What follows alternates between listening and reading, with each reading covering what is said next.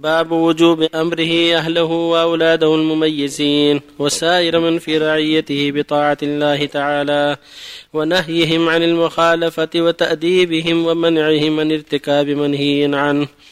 قال الله تعالى وأمر أهلك بالصلاة واصطبر عليها وقال تعالى يا أيها الذين آمنوا قوا أنفسكم وأهليكم نارا وعن أبي هريرة رضي الله عنه قال أخذ الحسن بن علي رضي الله عنهما تمرة من تمر الصدقة فجعلها في فيه. فقال رسول الله صلى الله عليه وسلم كخ كخ ارم بها. أما علمت أنا لا نأكل الصدقة؟ متفق عليه. وفي رواية أنا لا تحل لنا الصدقة. وعن أبي حفص عمر بن أبي سلمة عبد الله بن عبد الاسد ربيب رسول الله صلى الله عليه وسلم قال كنت غلاما في حجر رسول الله صلى الله عليه وسلم وكانت يدي تطيش في الصحفة فقال لي رسول الله صلى الله عليه وسلم يا غلام سم الله تعالى وكل بيمينك وكل مما يليك. فما زالت تلك طعمتي بعد. متفق عليه. وعن ابن عمر رضي الله عنهما قال سمعت رسول الله صلى الله عليه وسلم يقول كلكم راع وكلكم مسؤول عن رعيته. الإمام راع ومسؤول عن رعيته. والرجل راع في أهله ومسؤول عن رعيته. والمرأة راعية في بيت زوجها ومسؤولة عن رعيتها والخادم راع في مال سيده ومسؤول عن رعيته فكلكم راع ومسؤول عن رعيته. متفق عليه.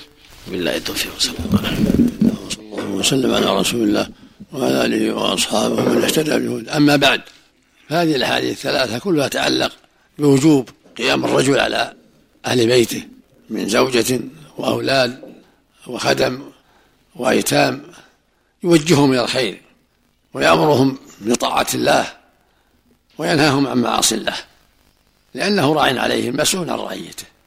قال الله جل وعلا يخاطب نبيه عليه الصلاة والسلام وأمر أهلك بالصلاة واصطبر عليها. هو رسول الله يأمر أهله. والأهل يدخل من الزوجة والبنات والأخوات وجميع من في البيت من أقاربه. ويدخل فيهم أيضا تبعا لهم العمال والخدم لأنهم تبع أهل البيت.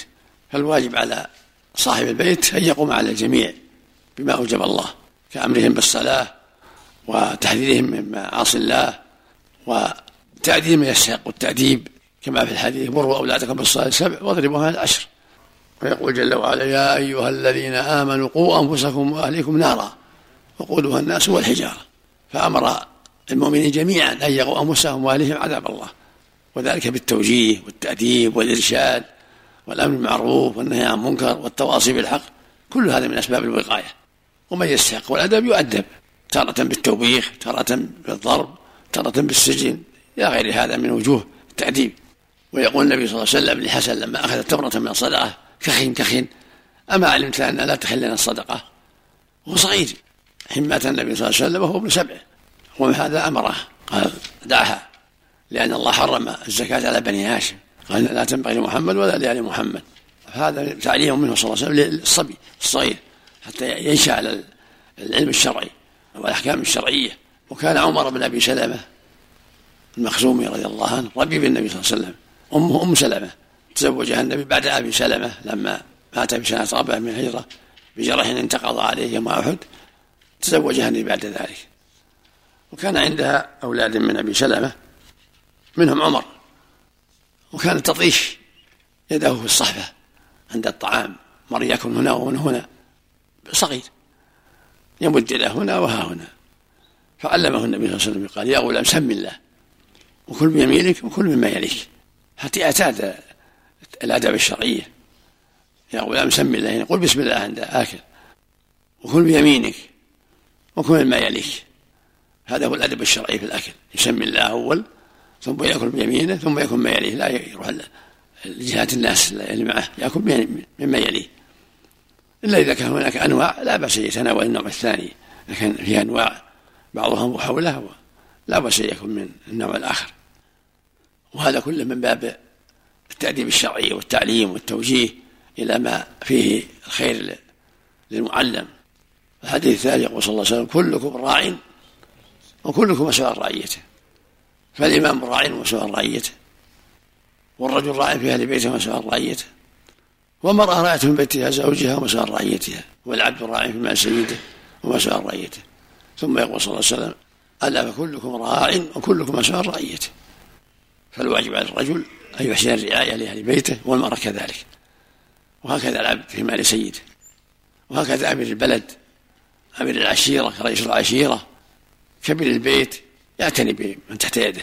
كلكم راع وكلكم مسؤول رعيته كلمة جامعة عظيمة من جوامع الكلم وهكذا المرأة التي تحتها أولاد أو تحتها أيتام هي المسؤولة عنهم هي راعية عليهم. أو تحتها أخوات صغيرات أو ما أشبه ذلك أو خادمات. هي راعية عليها أن تقوم عليهم بما يلزم. وهكذا لو كانت جدة أو كانت أخت كبيرة أو كانت عمة أو خالة تحتها صغار هي مسؤولة. حسب الطاقة.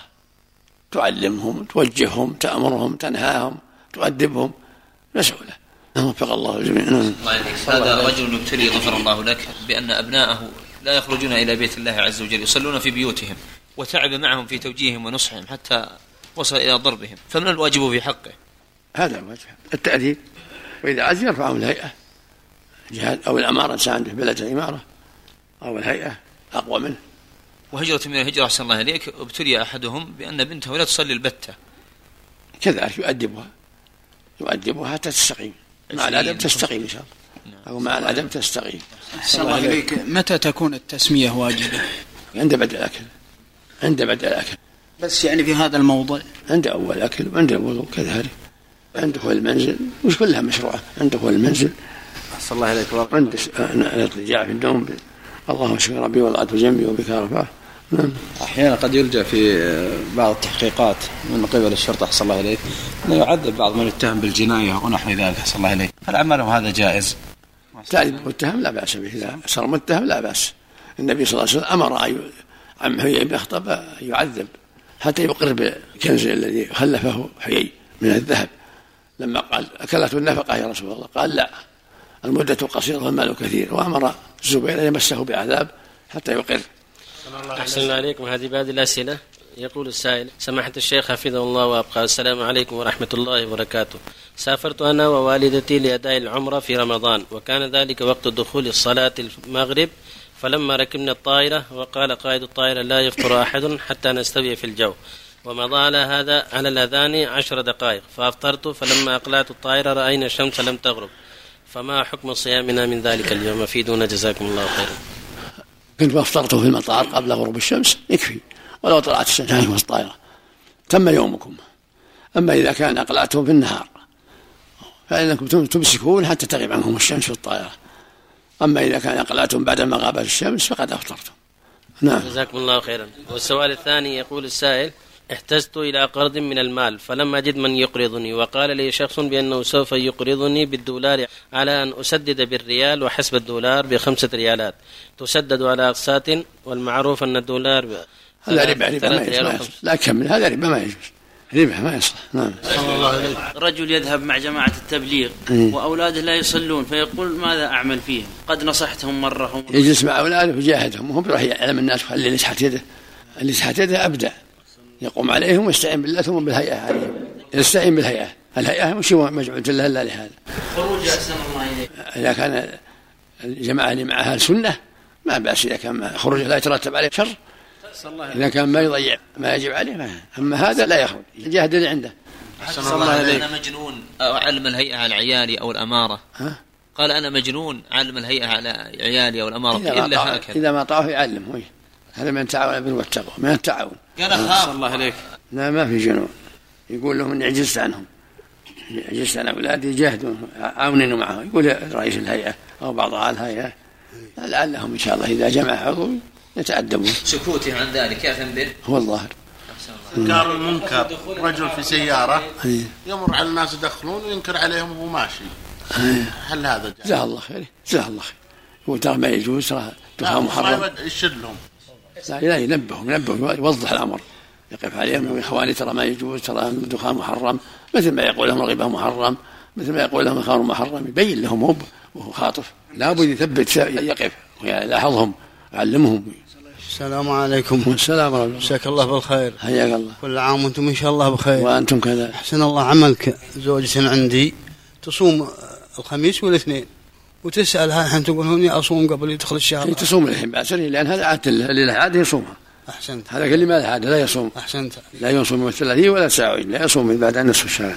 يمنعك يا شيخ. أما اللي له عادة ما في بأس حياكم الله. اللي له عادة يصوم يوم أو يفطر يوم أو له يوم الخميس يصومه النبي صلى الله عليه وسلم قال إلا رجل كان يصوم صوما فليصوم. صلى الله عليه وسلم. يشمل ذلك يوم الشك أحسن كل. عندنا يوم الشك؟ نقول بسم الله الرحمن الرحيم. إن شاء قال بسم الله وقال بسم الله الرحمن كله طيب. كله طيب الله يجزاك خير. سبحانك اللهم بس يقول بسم الله في اوله واخره أحسن الله إليك. لا يقول ولو في اثناء